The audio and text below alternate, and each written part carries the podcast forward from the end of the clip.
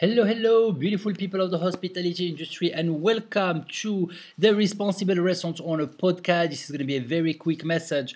I have been listening, guys, and uh, I'm just happy to announce the next series of uh, podcasts. We're going to be talking a little bit about table manners.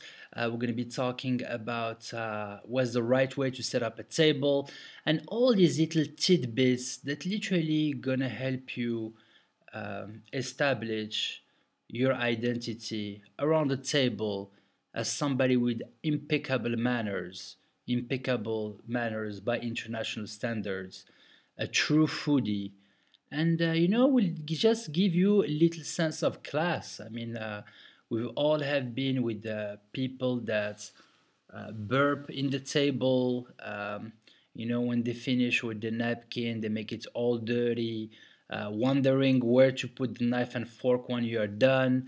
And uh, we're just gonna get all of that out of the way and get it set once and for all. So this is just an announcement of those uh, future uh, podcasts. Hope you're gonna find them useful.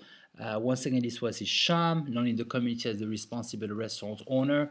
Uh, if this is the first time for you listening to this podcast, welcome to you. And you're to ask me, Sham, where to start if I want to open and run uh, successful operation www.theresponsiblerestaurantowner and that was that for today. Make it a fantastic day and until we hear each other again remember the secret ingredient is love baby. It's love